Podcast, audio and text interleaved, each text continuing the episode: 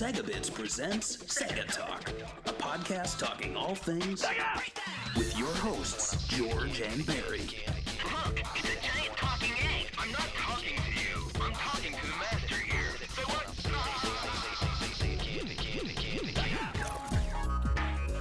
what? Welcome to Sega Talk, episode number 26.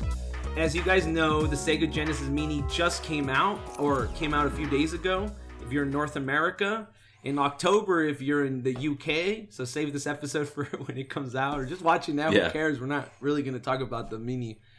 Um, but we did pick one of the games in the Mini collection. We decided to do a Castle of Illusion starring Mickey Mouse, which makes this episode the longest title episode because it's so long of a title. Um, I love that they had it add Mickey Mouse, right? Because that's what sells. But um, this podcast is obviously on iTunes, Spotify, Google Podcast, and if you want to support us, you could do it on patreon.com slash segabits and if you want to watch the video version uh, head over to our youtube channel at youtube.com slash segabits and you can subscribe there too as well. But it's probably better to watch the, the the audio version i think. So let's start off the podcast like we always do let's talk about our history with castle of illusions and i know you have a big i guess past with mickey stuff i know your dad loves donald duck and he collects Yeah. donald duck and that's probably where you got your collecting uh, bug right Yeah, pretty much. I mean, I have I own a few things, right? You can kind of see a few of them behind me. Um, but yeah, uh, when I was a kid, my dad. Well, my dad's been collecting like Disney stuff. They call it. Do you know what Disney collectibles are called? I have no idea. I have a, I have a cousin that collects Disney stuff, and she's never told me. So Disneyana. D I S N E Y A N A. Like paraphernalia, you know, like that. But it's Disneyana. wow, I and that. um yeah and so he he collects he likes like the old theme park stuff he likes pinocchio but really he likes donald duck he's not a big mickey mouse guy but you know he likes the shorts and he likes um not like mickey's shorts but like the short cartoons Oh. things like that but yeah i grew up in a household where there was a lot of disney things my dad was in a uh, he still is in a disney collectors club called i think at the time it was called the national fantasy fan club but it's now called the Disneyana Collectors Club or something like that. And uh, Minnesota chapter, Star of the North, it was called. And they would meet once a month, and it would just be like Disney collectors, and they would have like little presentations.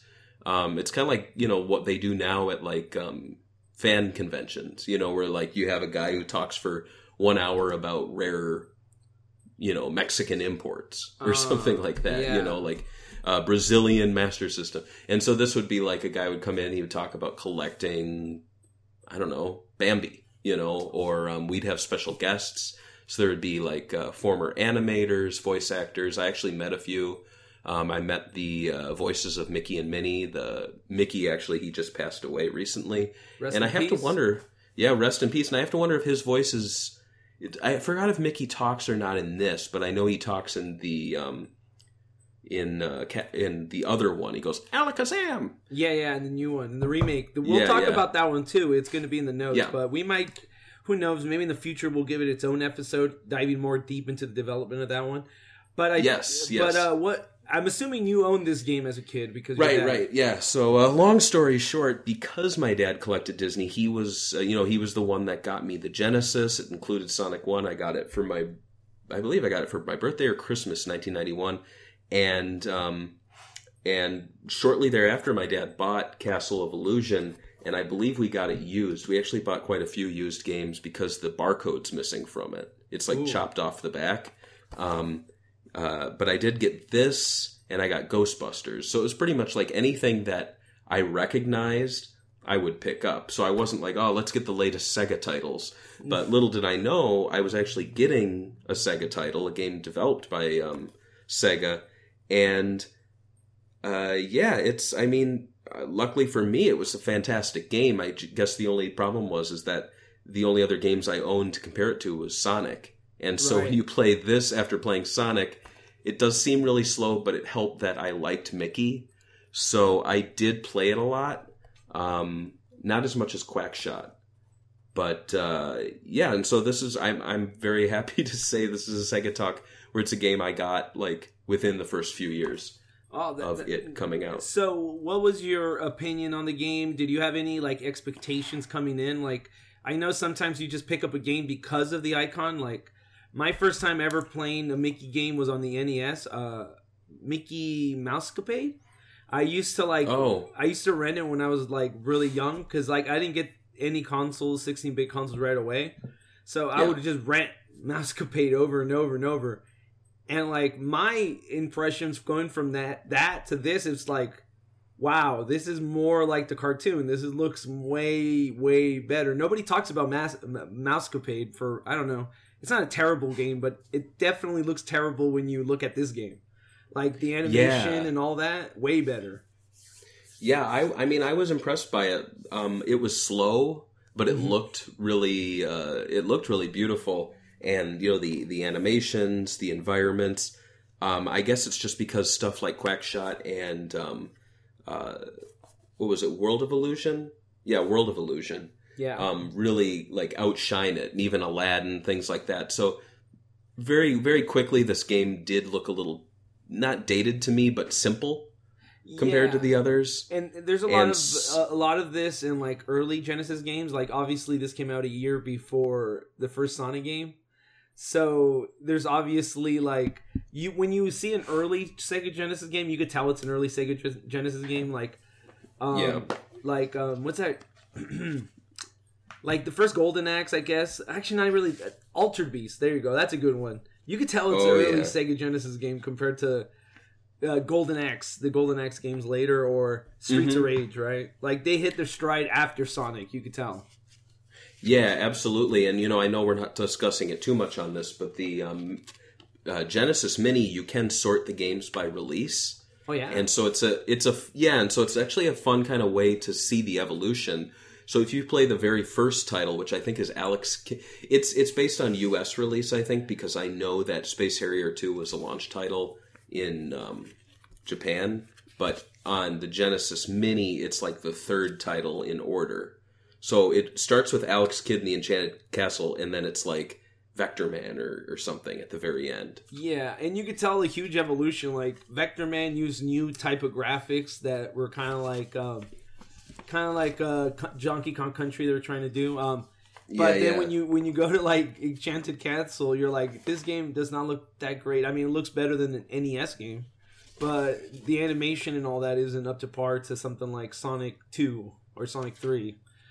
Absolutely, yeah. Um, so let's talk about the story real quick. Um, it has a very uh, interesting story, and something you're going to start noticing. There's a lot of things that they reuse from Mickey in Sonic. So Sonic is obviously like the mascot of Sega, so they probably were very influenced by Mickey, as you can tell by the gloves. But in Castle of Illusion, the story is that Mickey must travel into the Castle of Illusion to save Minnie Mouse, who was kidnapped by the evil witch named Miserable, Miserable, I guess you could say, Miserable. and who wants to steal Mickey's Minnie Mouse's youth. I didn't know she was young, but I, I now we know. Mickey, uh, Mickey Mouse talks to the owner of the castle, who tells Mickey he must find the seven gems of the rainbow, Chaos Emeralds, in order to defeat Miserable. Um, Sega made the story very simple and to the point. While the game was before Sonic the Hedgehog, it has ideas in the games like finding seven items throughout the world. What are your thoughts on the game's story and I guess the same idea of the Chaos Emeralds? In this, I mean, uh, are there seven worlds in the game? I'm trying to remember. I think there was five, but you're supposed to Five. find seven uh, whatever things. Um, what like is it? keys, right? I guess so. They call it here the what do they call it? Um, I put him in the oh seven gems of the rainbow. Right, right. So I'm seven's.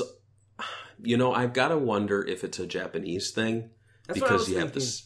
Because seven is just an auspicious number, and Even- so you have things like even in folklore and and in pop culture, there there's the seven Dragon Balls, the seven Chaos Emeralds, Mm-hmm. and so it's it's got to just be a thing that just comes naturally like how many of something does this character collect seven you know? And to be honest, it's kind of a great number for video games because you get that even six. So you get that first level, right? I mean, I know it's not levels in this one, but you know, you get the first, second, third going to the, the middle section. Four, five, six starts to get a little more difficult. And then seven, it was kind of that final one. And so it's um it's a nice progression. And seven sounds good, doesn't it, in a game? How many worlds are there? Seven. Yeah, it sounds good. And um, obviously, the the girlfriend got kidnapped, which was even. I mean, it's a Mario thing too, in the platformer, and um, not only that, it's also was an early concept for Sonic. Right, he was supposed to have a girlfriend. I'm assuming she would get That's right. kidnapped. Um, so I'm I'm actually glad they dropped that aspect of it in the um, uh, Sonic the Hedgehog. I don't think they needed it. Um, the idea that he was just going after Eggman because he was kidnapping, uh, I guess, rodents, which is kind of the same if you think about it. He kidnapped the princess, but over there it's different animals. I like the different animals aspect, but the story is just fine. It's serviceable. It doesn't like um, step on toes. Um, and plus, it's you can look at the cover and it literally says everything you need. It's Mickey scared, uh, the Castle of Illusion in the back, and the witch. You know, Yeah. it's the the whole thing right by looking at it. So I'm Yeah. all right with it. So let's get right into development. This has a long development because it's a very important game for Sega. Because I mean, today kids would be like Mickey Mouse in gaming. That's not a big deal, but back then. Mickey was a huge deal still, in my opinion. I think that Sega's kind of dropped him for Marvel and Star Wars and uh, these remakes they're making. But uh, I, I still think he had a lot of clout back then um, in the early 90s. Uh, before Sega had Sonic the Hedgehog, they needed big names to sell the console. This was where Sega of American president Michael Katz, is that how you say his last name? Yes. jumped into trying to garner names like Michael Jackson and Joe Montana. But one of the big accomplishments was convincing Disney to allow them to use Mickey Mouse uh, name to make a game, considering that at this time Sega only had a small piece of the video game market. As you know, Disney is quite strict with its copyright, and in 1976 they lobbied Congress to allow them to extend the copyright for Mickey Mouse, which extended the copyright for another 76 years. I, are you sure about that? Because it says right here that it, Wow. it goes away. Okay. And then in 1998, they, they got another grant, which made them go all the way to 2023. Uh, Wow. Before, before we get more into it, what is your thoughts on Disney extending copyrights for characters like this? And do you think the reason we haven't seen many Mickey Media presence in games? Well, I guess we kind of have in Epic Mickey, right? But that was a, that's almost been Right. a half a decade though. Games pushed is due to copyright ending in 2023. Do you think Disney will try to extend it further? You know, it's it's hard to say. Um, I do think they will definitely extend it further, and it's a tricky thing because I know there are people that have real strong opinions that Right. Disney should give it up and just let it happen.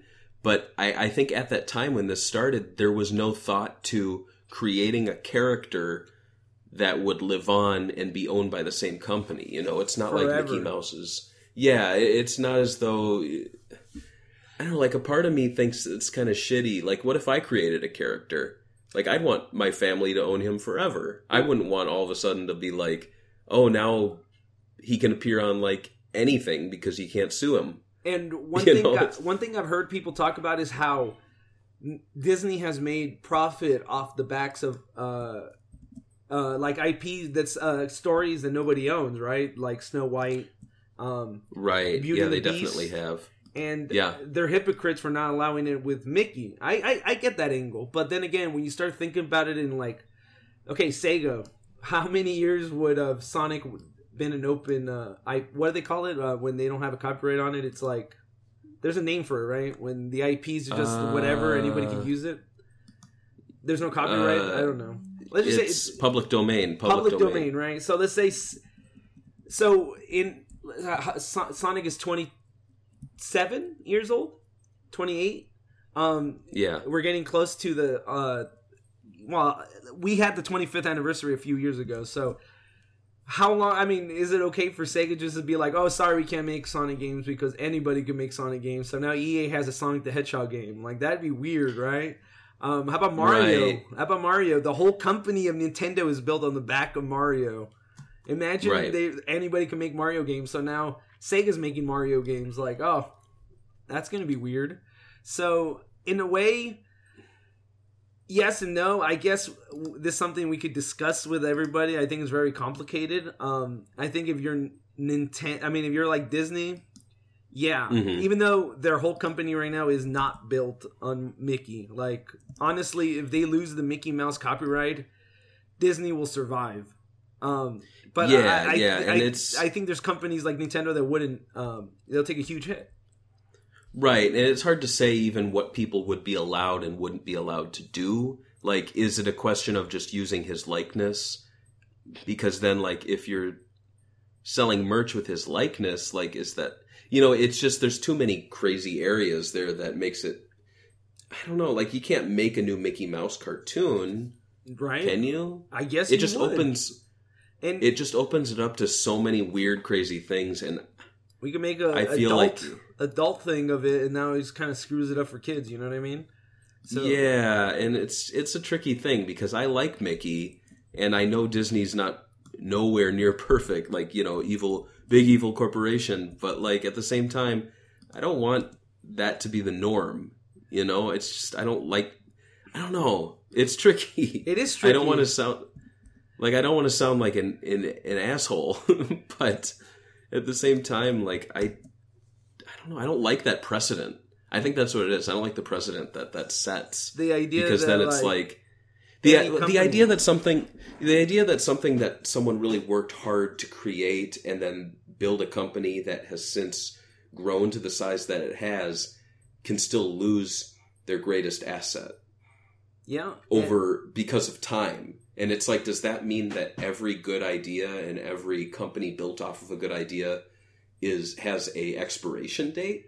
You know what I mean? and it's also Like saying, that's kind of weird. and it's also saying like we're comparing it to like these fairy tales that happened like 3000 years ago everybody there was no like Right. back then none of these stories actually made money for people anybody could have told the story in the streets right that they didn't have movies they didn't have merchandise they didn't have people weren't wearing uh, beauty and the beast t-shirts back then uh, in the olden days so it's a def- definitely different and it's something that's up for i think up for discussion a lot of people trying to make it oh, they're just an evil corporation. I think this is something we need to discuss, especially for uh, future creators. Like, if you make your own cha- character, uh, in 50 years, should you be allowed not to make money off of it? I mean, I mean, or anybody make money off of your creation.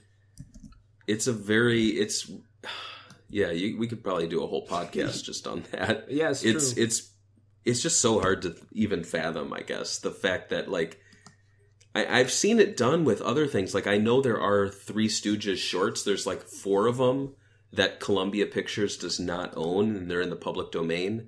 And so you anyone can like release a dvd of those and slap a picture of the three stooges on it and it's legal Yeah. but they're limited to just that content. So I assume in the in the case of Mickey, they would just be limited to his likeness. And then, like I said, again, like that opens it up to a whole discussion about, well, what what can you get away with with likeness? Like, can you create a theme park? Doesn't that infringe upon Disney owning a theme park and using Mickey as an icon? Um, but going back to the original question, I, I think Disney has always kind of been bad about using Mickey. Um, ju- you have to remember, like, there have been Disney animated features for years, you know, Snow White, Beauty and the Beast, Lion King, all those. And not once has Mickey received his own movie. Like, the closest we came was uh, Fantasia, and he was just like one segment. Of- um, of there the were other thing. ones. Yeah, there were other ones that um, in the war years they actually released these things that were called uh, I think they were called like package films or something like that, where and like anthology films where you would get like five or four short films and it would amount to an, a feature length. And the reason for this was that so many of their animators and creative talent were going to fight in the war that they only had limited resources. And so, like, you know, they had enough time to have guys make a 20 minute movie, but not enough time to make a feature. And because of that, Mickey would appear in shorts, like Mickey and the Beanstalk, I think, was in theaters. But, like, again, Mickey has never had a theme park ride. Um, they're finally building one for him uh, based on those um, shorts by the I think the Dexter's Lab guy. I think it is. Yeah. Why do yeah. you why do you so think I mean, long. why do you think Mhm. that Di- Mickey's been kind of like shunned? Like I agree with you. Like I remember as a kid, they had like TV shows, they had uh, comics, they had um, a bunch of merchandise. Uh, he's basically the face of Disneyland, even though he doesn't have his ride. But if you go there, his Right. face is everywhere. So why do you think that Disney's just been pulling back and instead of like pimping out four Toy Story movies instead of uh, a, a trilogy of uh, well written Mickey movies and CGI even? I think it's because they don't know how to how to create a Mickey narrative that is engaging. I think Mickey to a lot of people is a boring character. He looks cool and you know, he is a little mischievous, but use Donald. Donald is just funnier. He's a stronger character and they have this huge stable of characters and I honestly think Mickey is kind of boring. I, well, I, I, I disagree, but let me go more into the development. We're going to argue about Mickey, but Michael I like this. Michael Katz was uh, tasked to show Disney that he wouldn't mistreat the license and that the Sega Genesis was viable enough to have a Mickey Mouse game. Michael Katz and Sega of America marketing genius Al Nilsen, who we had an interview with on our Swinging Report show, great interview. You guys should go check it out. Uh, would Yes. have had several meetings with Disney where uh, they laid out their strategy to include Mickey Mouse along other licenses. Like this is the weird one: L.A. Dodgers manager Tony Las- Lasorda, boxing Yeah. champ James Buster Douglas, and Dick Tracy. Um, Sega reached their deal with it and uh, made an advertisement in uh, the first time in 1990 in a pack-in poster that simply called the game Mickey Mouse. Uh, what are your thoughts on Sega using licenses early into the Sega Genesis life to move units before they had the iconic Sega, Sonic the Hedgehog? And what do you think worked well and which ones do you think did not? And I just want to say that a lot of people hated Sega in the in the mid 2000s when they used Sega of America was going crazy with licenses. I think they did a Mhm. lot more wrong. and I think Sega of uh, early Sega, like I know we used to go like, look guys, back in the early days of Sega, they used licenses. It's fine. But they did a lot of mistakes and a lot of this they didn't learn from what Sega of America did right here. One of them was using their talent right from Japan to make the games instead of uh, hiring American studios. But what do you think worked well here, and which one do you think like did not work well in licensing wise? Um, I mean, first off, I think it was a really smart move of the marketing team uh, in the Genesis area era to do that. I, I can't remember exactly what Al said in our interview, but I got the general vibe that what they were seeing from Japan was not exciting to them, and it was like, you guys are giving us original IP, but and I don't want to put words into his mouth, but this is the vibe I got. You're giving us original IP, but none of this stuff is a system seller. Like, do we really have to keep pushing Alex Kidd?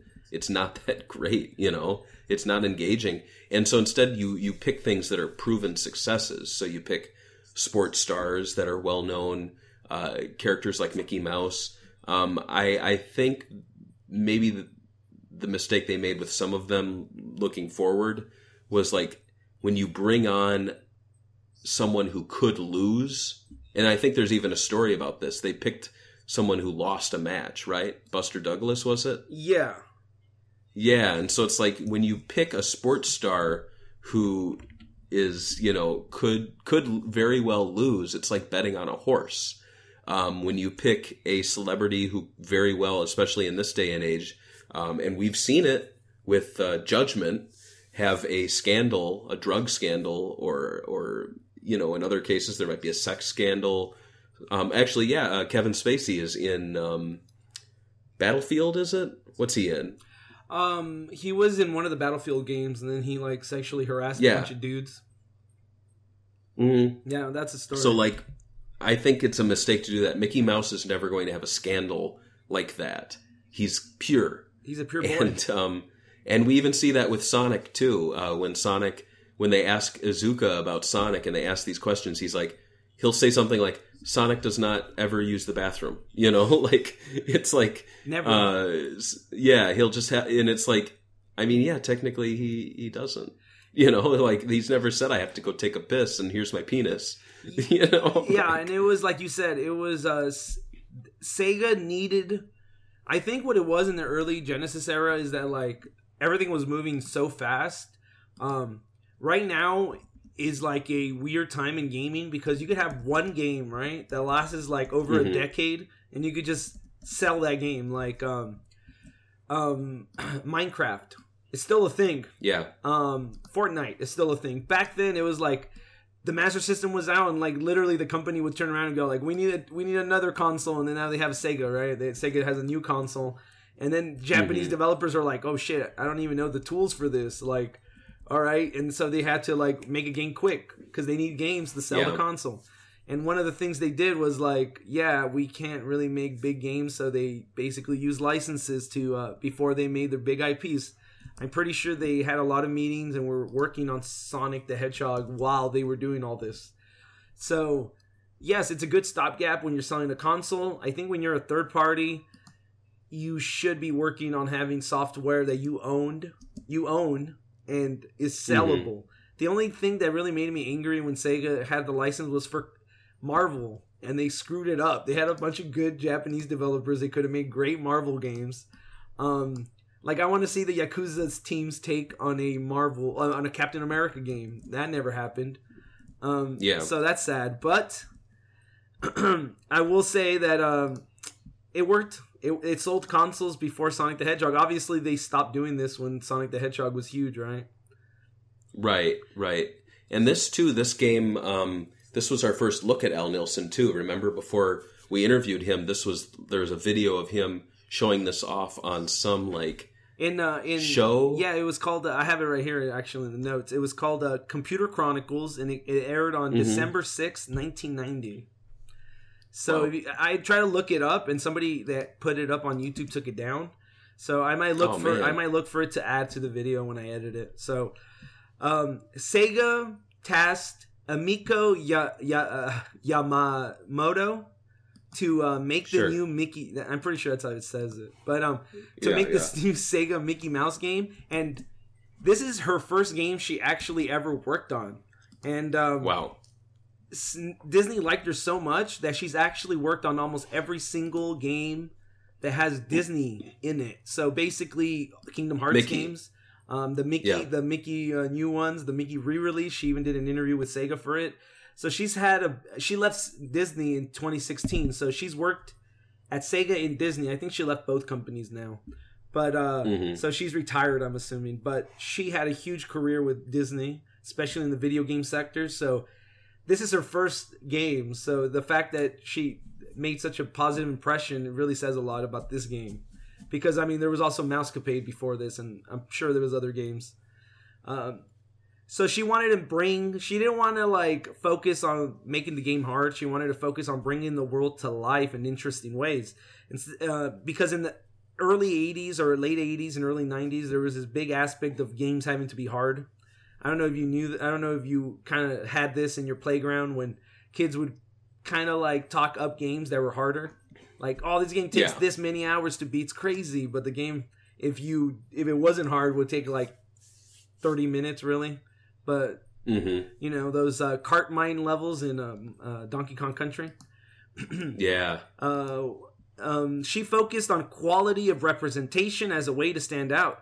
She didn't want to just be a game with Mickey in it. She wanted to include larger elements of the Disney universe that would fit Disney's lore.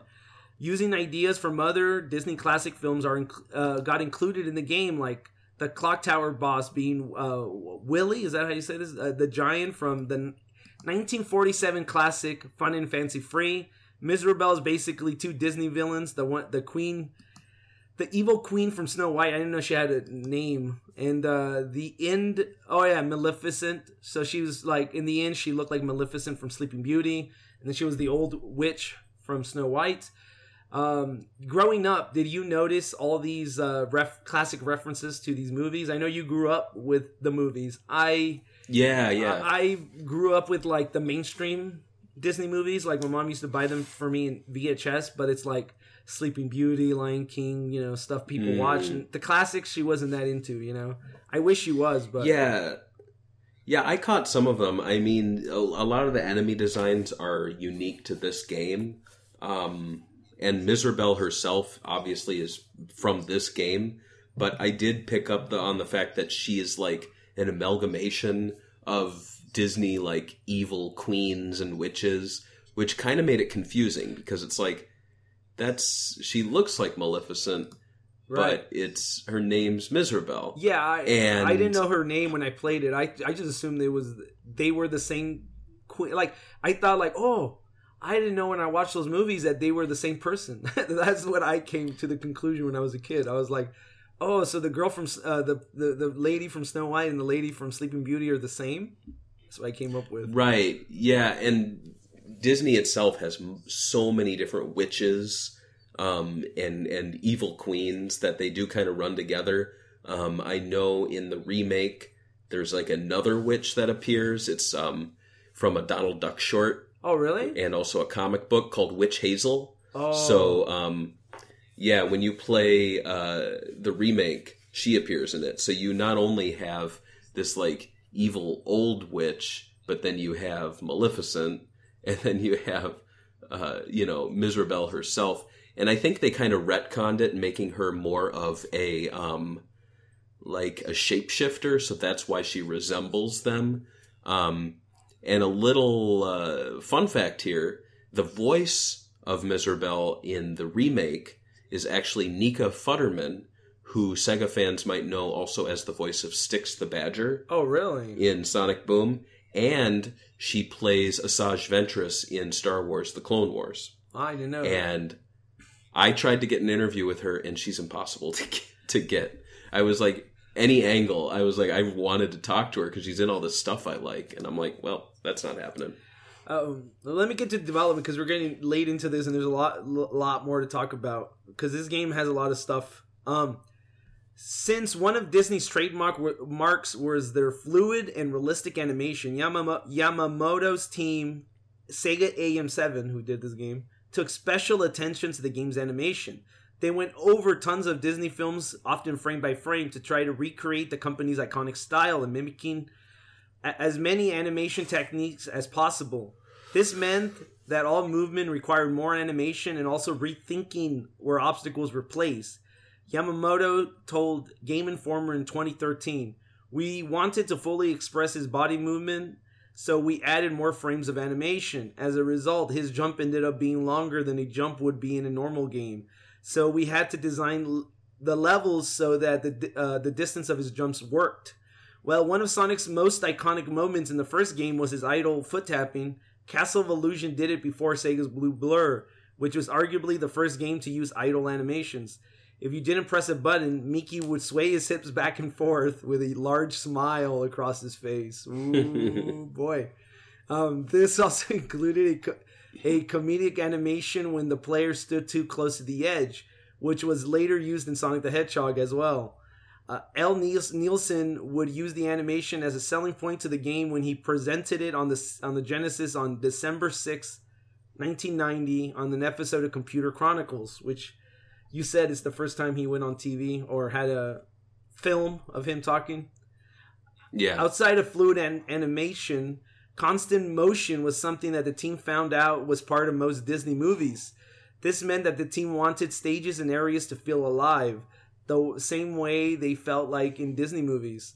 This would be a huge challenge for Takashi Yuda and his art team, which Sega Genesis because the Sega Genesis had limited VRAM and was typically not used to focus on animation. So Yuda to uh, had to get pra- uh, programmers to basically practically rebuild the system from the ground up on how they develop games so they could get all the animation to fit. That's where they adjusted each character's movement pixel by pixel to get smooth that smooth animation feel. This included backgrounds like clouds and swaying trees. As a kid do you notice a lot of animation uh, a lot of the animation and how it improved compared to the nes and did you know a lot of animation techniques that were used that were used in Castle of Illusion were later re- like ideas were later reused for Sonic? Did you notice any of this or because the way you No. play the games, right? Yes.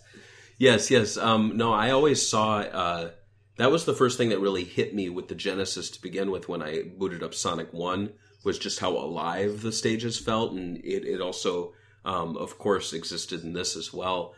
You look at Super Mario, and you you know you leave the screen idle and hand the controller to someone, it might as well be paused. Like nothing's happening unless a uh, uh, enemy walks on screen. It just looks so stagnant. And when you get into, um, you know, the SNES and Genesis era, they start to do a bit more of that. I, I, I was just thinking. Like- I was just thinking that right now. Does Super Mario World even have any idle animations? Like, I'm trying to think, and I'm like, I was think I was playing it not that long ago on the on the Switch because they have the online where you could play uh, Super Nintendo games, and Yeah, and yeah. I was thinking like the game looks fine. The, the game looks nice. The controls are fine. I mean, I mean, I like you know it plays like a Mario game, but like Yeah. one thing I noticed is like the animation in Sonic and like these kind of games are a little different. Like I feel like they put more effort into it. I don't think I I, I know people are gonna hate me on this, but I don't think it has. The animation's fine. I'm not saying it's terrible on Mario, but like I don't know. I feel like maybe Sonic had uh, legs up on that area. Um. yeah, So yeah, and I, I feel like Nintendo almost like went back and tried to remedy this by having the stages almost be too uh too alive because they would do things where like the whole stage would dance. Remember like ba ba and all the characters would dance to the music and it's cute and all. Yeah. Um I have no problem with that, but it's just it's it's interesting that when Mario is uh real stagnant, I'm going to say, it's super stagnant.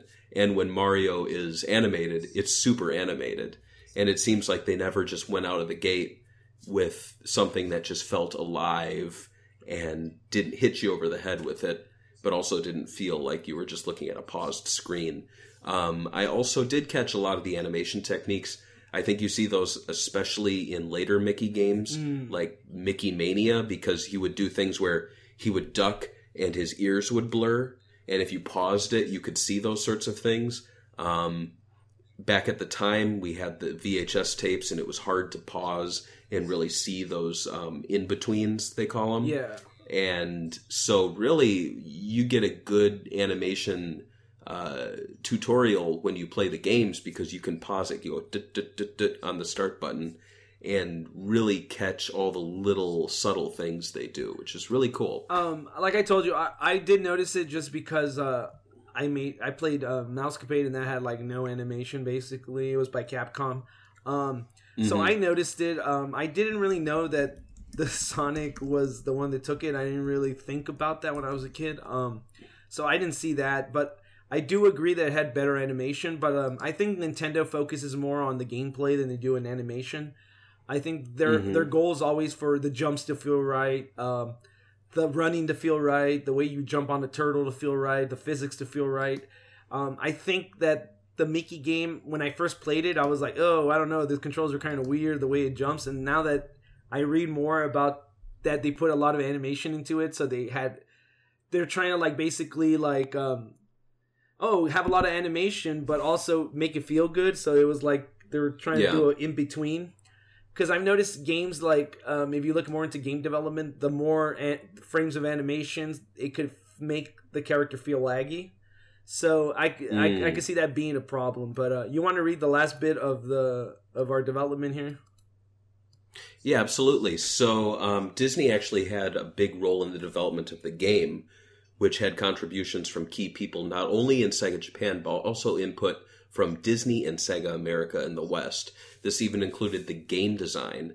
This had uh, Disney producer Stephen Butler, who collaborated with Sega of America's senior producer Jim Huether to ensure that the game remained true to Mickey Mouse's character. So one example of this was that when Yuda was working on the uh, uh, dragon boss inside a milk bottle in the library stage, he couldn't decide what to use for the body. He sent a licorice.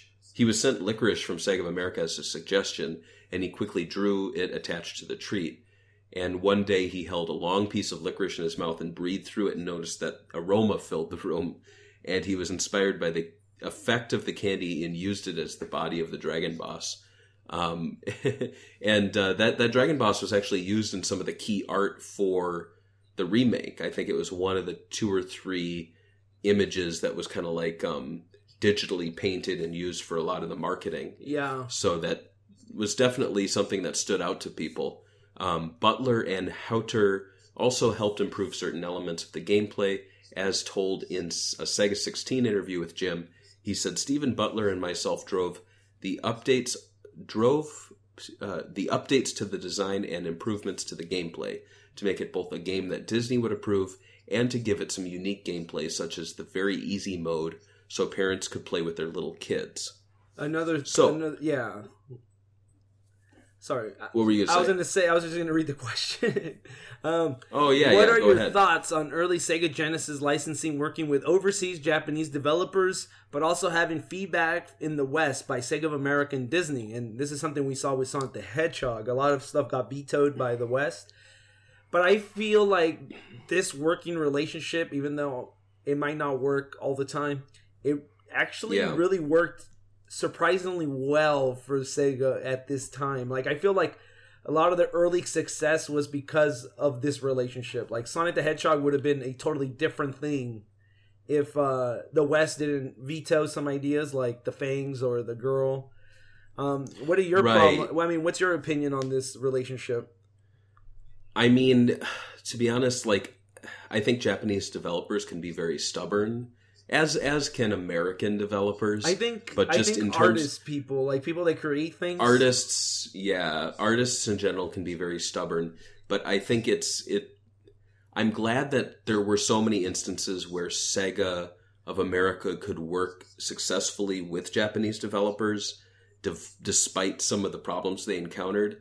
Because I really feel like Sega of America were at their peak during the early '90s in terms of knowing how to market, create a game that's marketable. Oh yeah, And I think I think at that time Sega of Japan developers were at their peak of creating great games, but I think when you look at the other side of it, I think Sega of America developers were kind of not at their best in terms of developing games, but I also think Sega of Japan marketing people and people trying to sell games were doing a bad job.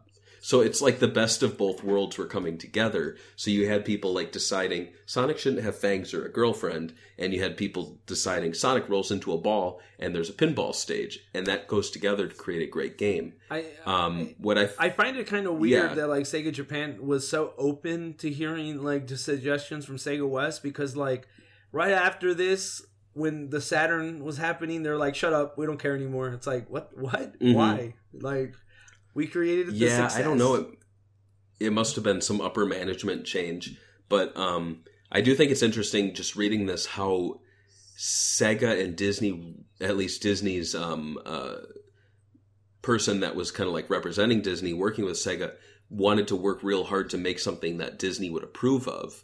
And what surprises me because of that is that what about Capcom? Like nothing against the Capcom games, but they just took Disney characters and slapped them into like a Mega Man style game. There was very little in terms of character or animation. and that's something like characters looked very static. that's something I wanted. Like I, I haven't really like looked into the Capcom games. I used to play a lot of them um, for the Super Nintendo. Like um, Aladdin is probably one of the ones I played the most. I remember not that long ago I found this like journal entry when I was a kid, and the whole freaking journal entry is me talking about the Aladdin Capcom game. It's like, oh, and I got to this level. And it's like, what the hell? It's like I don't even remember playing this game. But anyway, I do remember. But yeah, I do agree with you. It I think the Aladdin was the better one, but there was some games where you're like, what? What is this? This is they just like put this into.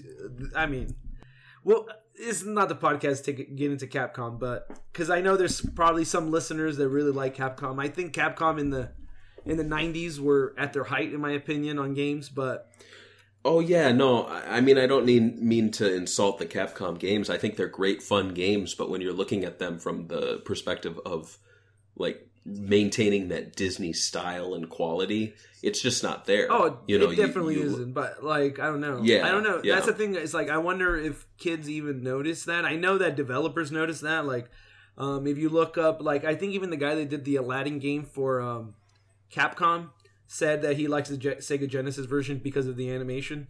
So, I mean, we could disagree or not, but a lot of developers do notice this stuff. Um, so Absolutely. let's talk about the versions of this game. And the first one we're talking about is not really a port of the game; it's a brand new game. But I think marketing wise, they try to sell it like this is that game for the Game Gear and um, uh, Master System. The first the Mm. first Castle of Illusion game was on the Sega Genesis. Sega Sega have released it on uh, have released it uh, on multiple platforms, including the 2013 uh, uh, remake. So let's first talk about Land Land of Illusion, starring Mickey Mouse. This version even featured its own story of Mickey falling asleep with a book of fairy tales and wakes up in a strange village. A girl who looks like Daisy Duck comes and asks our mouse hero for help, stating that the magic crystals had been stolen from the village, which took away the village's happiness and turned it into sadness. Mickey decides to help Aw. and goes after the phantom that took the crystals. Uh, this game is the uh, only got a European and Brazilian uh, release on June 1993 and 1994, but got a Japanese, American, and European release on the Game Gear. Uh, did you ever play the 8-bit Land of Illusion starting Mickey Mouse, and what are your initial thoughts? Um, I have played it. I didn't play it at the time of release, but it was one of those early Game Gear games I picked up when I bought the console. Um, probably in the late '90s when I got it. Yeah, And uh, since then, I have imported uh, Land of Illusion. So you got the Brazilian I, version or the uh, European version? I think it's the European one. I have to re- remind myself what it looks like, but I'm I'm pretty sure I, there was another one they um, did. I have they- it. There was another one they did just for Brazil, and um, I'm not really going to talk about it, but um, well, I mean, uh, let me talk about Land of Illusions. I think one of the biggest things that this Yeah. this this version's missing is uh, the charm of the animation from the Genesis version. That's definitely the go-to version, in my opinion, in these. There's Right. a, there's it, but this feels more like oh we're just making a game with Mickey in it without the animation stuff, right? And they they did it fine. I think there's only so much you could do with 8-bit. This would remind me of something they would do on the NES maybe. And I Right. now playing back on it, I kind of like it more than Mousecapade, even though I have more history with that. So I think they did Mhm. fine enough. It's not a great game, but like it's a good enough game for the Genesis. I mean, in Game Gear. I mean, Master System and Game Gear.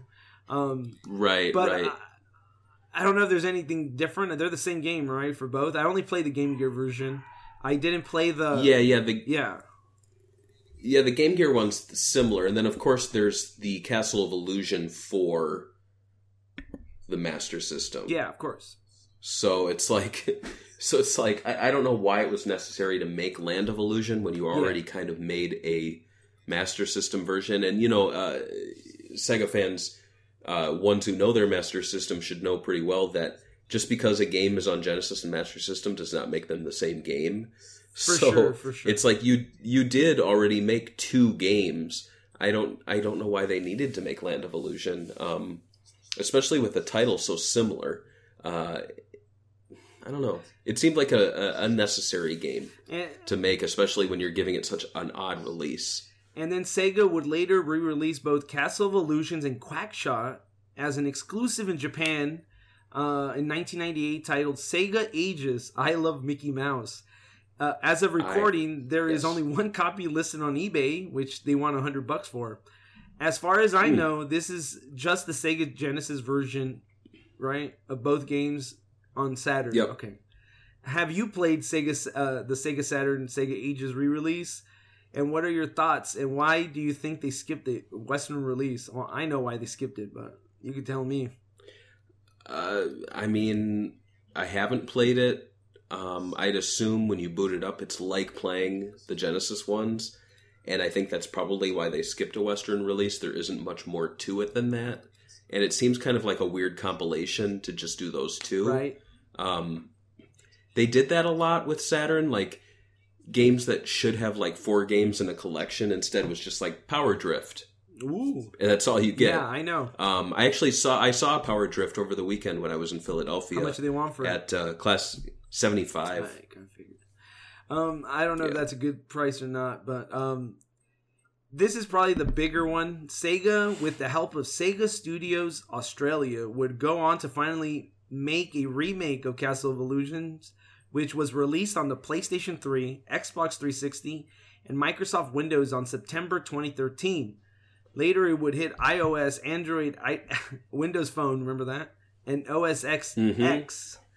Uh, Yeah. This time, the game would use 2.5 point- 2.5D graphics and include high def 3D graphics uh, for the game, but was largely a 2D platform or with some 3D bits added in. This game would be uh, basically a re- brand new game. It's like an re envisioning the game for modern uh, consoles. Feature new layouts, puzzles, enemies, as well as new enhanced boss fights. This game was basically inspired by the original and is mostly its own uh, thing instead of a 1.1 remake. Uh, what are your thoughts on the reimagining instead of just a straight out remake in 3D? Do you think that worked better for now, or do you like? I feel like we could just go back and play the old game if we really wanted to. So to me, Yeah. I like the idea that they're reimagining games. So I was pretty happy with this. I thought they did a good job. What is your thoughts on it? I loved it when it came out. It was such a surprise to see them put such time and effort into something like this. Like, out of all the games that you're going to do a complete rema- remake of, Yeah, like, you chose this one, which I don't mean in a negative sense, but it's like, you have all of these games you own. Like, why did you go for a licensed one to put all this time and effort in with this new studio? But maybe that was their hope is to, like, moving forward, Sega Studios Australia would be the guys that would be, you know, remastering, remaking. that was that, And, that was uh, the idea. And this is something we'll talk about in the next little bit of here. Yeah. But um, yeah, when it was announced, I was like, wait, what? Castle of Illusion out of all the classic Sega games, right? You, you Yeah. went from 1990s like Castle of Illusion. You could have literally just said, we're making a 3D, ver- uh, a new 2D, 3D version of Sonic, or new 2D, 3D version of Golden Axe, which we they were actually working on before this. Um, so that was surprising. I, I didn't think that Castle of Illusion was that popular. I don't know how much it actually sold on the on the Genesis.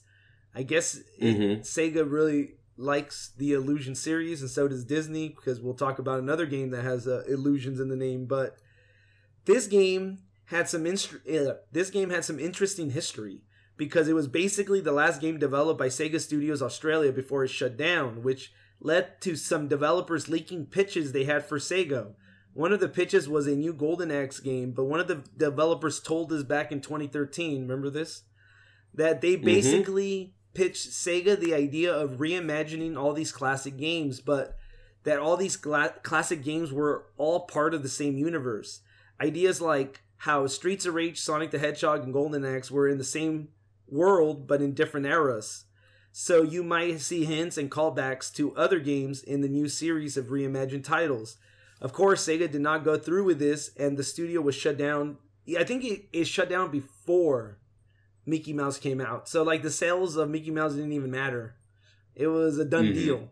So, what is your what is your uh, idea? What is your thoughts on the shared Sega verse, or I guess we could call it now, um, Sega gaming cinematic or no video gaming universe, right? The Marvel Cinematic Universe of Yeah. Sega.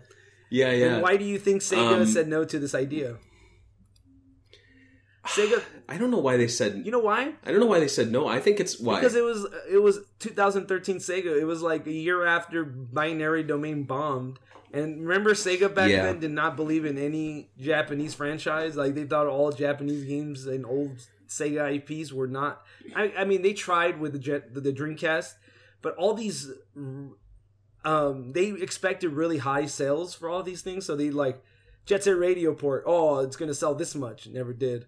Uh, And Yeah. I think that, that was their thing. They're like, "Uh, it's probably not worth going back and reinvesting in old IPs, which Mhm. I think was a huge mistake. And I think that's something that Yeah. new Sega from 2015 onward is trying to fix. Um, that's my. Absolutely. That's what I think they said no. But what do you? Uh, uh, Yeah. I think it's a mistake to say no to this. Um, you look at the time that they were doing this, like this idea was being pitched, and Sega was the one making Marvel games. Yeah. So it's like the the franchise that's kind of really showing that a shared universe can be super successful, and you are making their games, and yet when you get the chance to do your own, you say no to it. It's weird. And like there had been games at that period of time where you could have thrown little subtle like nods. Um, I do know what was there. Uh, Shinobi was out. Um, All Stars Racing was out. So there were like games with these crossovers, but there never was like a story mode. Um, the closest was uh, Project Cross Zone, which was a different company making Namco. it. So it's like you didn't even, yeah. And it's like it's something that it would have been a, a slow burn. I think you would have had to release two or three games before people started to see this. But I think it would have been a really fun way to tie them all together. And then you do some sort of like epic team up game. Like All Stars Racing or something like that. Some, yeah, but like I, I think looking forward, like Streets of Rage Four, I don't think is going to have any like shared Segaverse in it. But it would be very cool if after the credits you saw like a like a portal open or something, and it was like the Golden Axe guys, and, And uh, and like hinting. that's yeah. one of the things I always didn't get with Sega. It's like you never tie everything together. Like there's no like oh you're playing like you build all these like classic franchise right like uh, NiGHTS or whatever, and then you make a Yeah. team up game where you kind of advertise everything, kind of like this is our big game, right? So, uh, Yeah. Sega All Stars Racing. but every time you every Right. time you're looking at the new characters, it's like this is Beat from Jet Set Radio. Oh, you didn't play it, and it shows you the release, right? Like, oh, there's been one on the Xbox Live, and you, oh, click, go to the store. It's almost like everything's so Mhm. separated. So I don't know, uh, like uh, NiGHTS came out. Uh, NiGHTS was in that game. Uh, Yeah. Uh, Jet Set Radio had a remake. Um, well, not a remake, but an enhanced re-release. So like they Right. never really capitalize on all that stuff. Like they never make it feel like one world. I think something like Smash Bros does that really well for Nintendo where like Fire Emblem was not a thing and now it's huge because of him being them being in Smash. Um I feel like Right. that's happening with Persona because it's in Smash. They know how to advertise these IPs um, better than I, I in their crossover games. Sega kind of like drops the ball, and it's like, well, I guess we'll do a Sonic only game. It's like, wait, why? Like th- this game should have references to all the latest Sonic games. Like it shouldn't just have Wisp. It should also have Mania callbacks, right? right. Because you're selling these. yeah games. yeah and you see that a lot with the, like you were saying with the um, smash brothers games like in the trailers they do all this fan service where you see characters interacting that you always wanted to see interact Sega doesn't do that. and like and they play off of things that you you're like these two characters have always had this element to them like one of them likes eating pies and the other one makes pies. So what if we did a scene where one of them was making a pie and the other one was eating the pie? Like wouldn't that be funny? And like you know that's a weird weird comparison. But you know like you look at sega characters and you might think wow beat and sonic would probably get along you know? So why yeah. you know, like with the grinding. And so, what if you did a a uh, a trailer for one of these team up games where you showed Sonic grinding and then Beat comes grinding behind him and they do a high five, like just something like that. But like these characters, they never really interact, and even when you put them in their same game, they don't feel like they're there together. Yeah, that's true. I agree with that 100%. Uh, let me get Yeah. into the last bit of the. Um, Sega announced in September 2016 that the game would be de- delisted from digital shops. That happened all the way into 2017, but it came back out of nowhere. We never got an answer about why it was delisted and why it came back. But I, I will say it's a popular tactic for companies to announce games being delisted to get gamers to buy copies of the game and later re-releasing them but consi- considering that this is a licensed game, it could have to do with Disney maybe wanting to move away from gaming. In May 2016, Engadget wrote an article titled, It's No Surprise That Disney Shut Down Its Gaming Division. This was around the same time that the company was talking about killing Disney Infinity, a Toys to Lives game that they supported since 2013. What are your thoughts on the idea of just burning all their gaming IPs due to Disney not finding success they wanted in gaming? Uh, you've noticed this, right? Remember the? I don't know if you collected the Infinity stuff, but it kind of does seem like it's up your dad's alley or something. I don't know if he got into it. Oh, um, I did buy him the Donald. Uh, I do have some of the Star Wars ones. I actually went to Toys R Us and they had the um, starter pack for like five bucks or something. Yeah. It was like the game and the pods or the base and the little characters, and it's cool. But like, yeah, Disney. They've always wanted to. They've dabbled in everything. You know, they do TV production, film production. Um, they even talked recently about uh, acquiring Twitter back in 2017, and they decided not to do it Since- because of the headache yeah, it's a lot of hassle. be yeah yeah. And so they wanted to jo- you know own a social media platform. Um, they're getting into streaming recently. So it makes total sense that disney would have wanted to be a powerhouse in gaming and they did have their own gaming division. They even acquired i mean it's just a sign that when they acquired lucasfilm they closed lucasarts Yeah. they were like we don't want this video game division that- which is a real shame They really mismanaged, in my opinion, all these things. Like we're, we're going to talk about Epic Mickey a little bit right now, but like they have all these studios Yeah. with big names, but they produce no hype behind them. Like, and then they license out their IPs that are huge. Like Star Wars is being done by EA and other companies. Shouldn't that be your in-house Yeah. studio? Um, Marvel movies is now. I mean, they were done by Sega for a while, and they screwed it all up. And then now they're doing Square Enix. I think is doing it.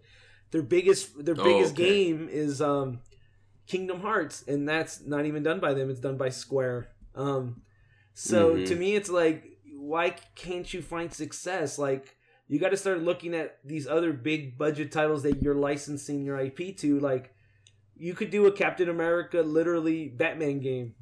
That would make a lot of money. Yeah. But no, you you you kind of just dropped the ball. You could, you are working on these games, right? Like you're working on Toy Story 4. Really, you couldn't sit down and make a Toy Story 4 game before, like, give it four, five years. You're making, you're working on these game, these movies so far in advance that you have that much time in advance to know everything about your movies.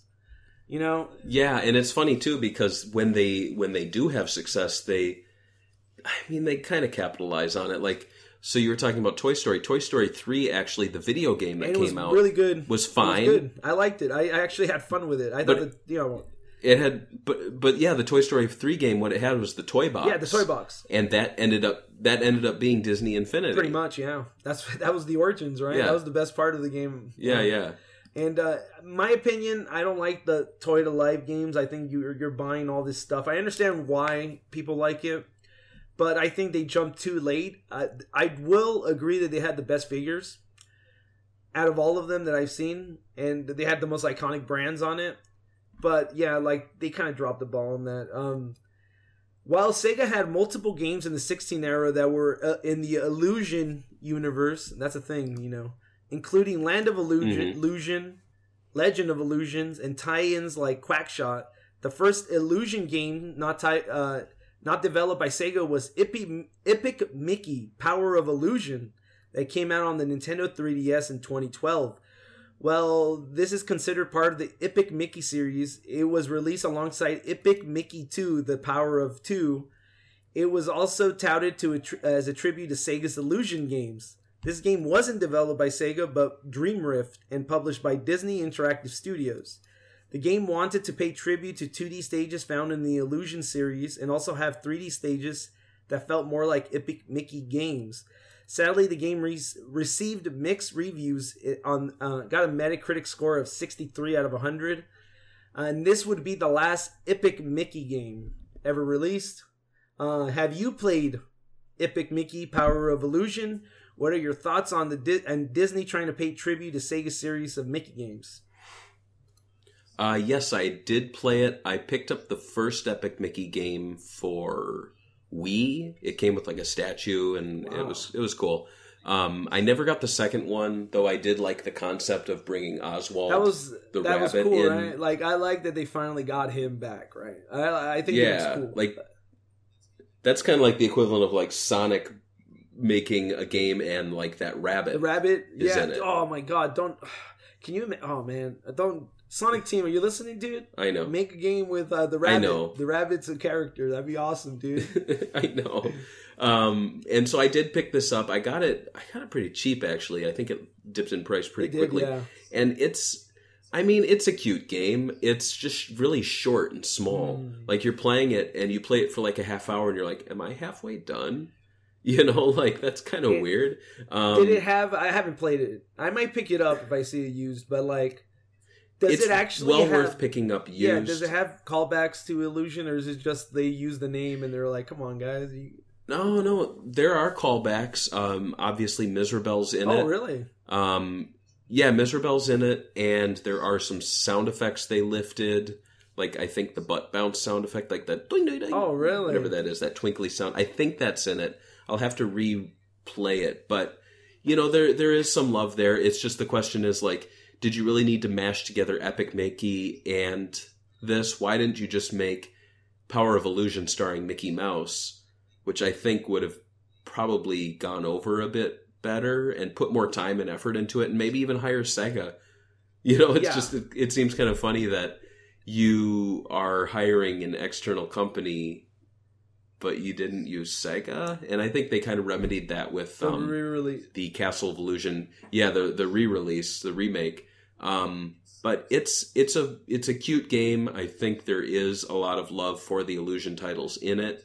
It's just a very short game, and some of the gimmicks, like I think you like use summons. You summon uh, like Disney characters, which is cool. And to do that, you like trace their shape Oh, okay. and it's one of those things yeah and it's like it's super simple to do but after a while you're like do i really need to trace like the lion king like i just make him I appear only- you know it's like I like only it's, played the first Epic Mickey game, and if I remember correctly, it was a lot about painting. Right? That's what it was. Right? You're painting the world from black and white to color. Is that what the first one? Yeah, Right. And that's the gimmick where I'm Yeah, yeah. like, I kind of when I put it in, I was expecting it just to be a platformer game like the old games. So I'm like, wait, what's Mm. what's all these gimmicks? Oh, it's a Wii. You got to use all the gimmicks, and that's one of my pet peeves Right. when it comes to like uh those era Nintendo games where like every developer thinks they had to use the gimmick to sell the game to the cu- to customers. But in my opinion, I'm like, you could have just made a made a well designed, bare basic game, and I would have probably had more fun.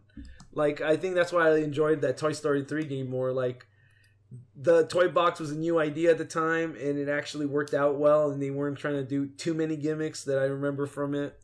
So, so Hmm. now that we know this, do you do you think there's an actual future for the Illusion franchise, or do you think Sega's done with this and Disney is done with gaming in general, and Mickey Mouse is a a public domain maybe in the future? Um I, I don't think it's the end i think if they do want to bring it back do a brand new illusion title um keep it strictly digital uh maybe go back to that 2d capitalize off of the whole um Sonic Mania, but maybe have it be hand drawn. I think that could look really cool. And maybe do a bundled release. Like we're seeing uh, coming up in a few months, um, Aladdin and Lion King are getting a combo pack release that's going to include the Genesis versions, but without like the Sega title. logo. Another weird, another know, and- weird release, right? We're like, wait, what? Didn't Sega Yeah. do? Yes. Yeah. Well, like Virgin Interactive Okay, okay, them, they right? developed But like them, they, yeah. Who published them? right? But they Disney Interactive, right? Didn't Disney Okay, so it? it's their game. So no Sega references there. I didn't know that they didn't. Right. Yeah.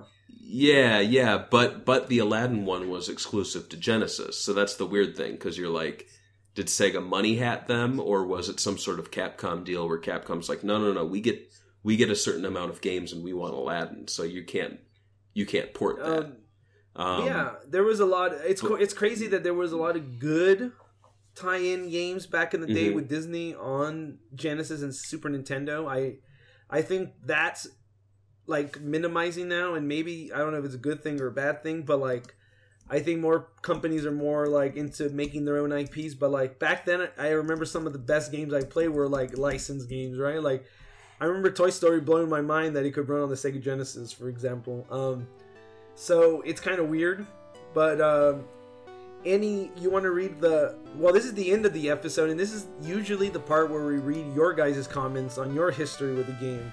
And I know we have a couple from Yes. Patreon. Do you want to read them? I'd love to. So, uh, yeah, if you support us on Patreon at any level, you get question and comment priority. And Sega Talk, right now, you know, we are only pulling comments from Patreon. We're not doing Twitter, not doing YouTube, so you get your comments read. We have Brian Truong. He says about Castle of Illusion, a true classic, one of my earlier games on the Genesis. As a child, I was mesmerized by the colorful graphics, smooth animation, and lovely music. While the gameplay was simple, it was fun and provided a decent enough challenge. Still enjoy it to this day and glad to see it put on the Mini. Daniel Andres says, I remember first seeing the remake of this game for the PS3. I think I still have the demo, and I remember really liking it.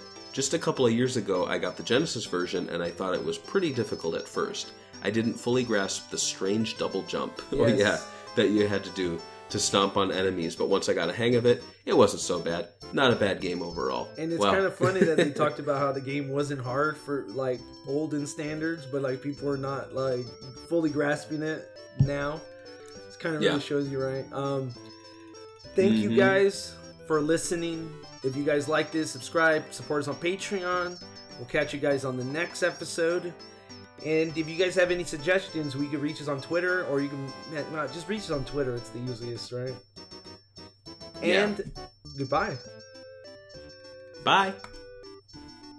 Done and done. Have a ma- have a magical day. Let's see. Oh, I gotta stop it.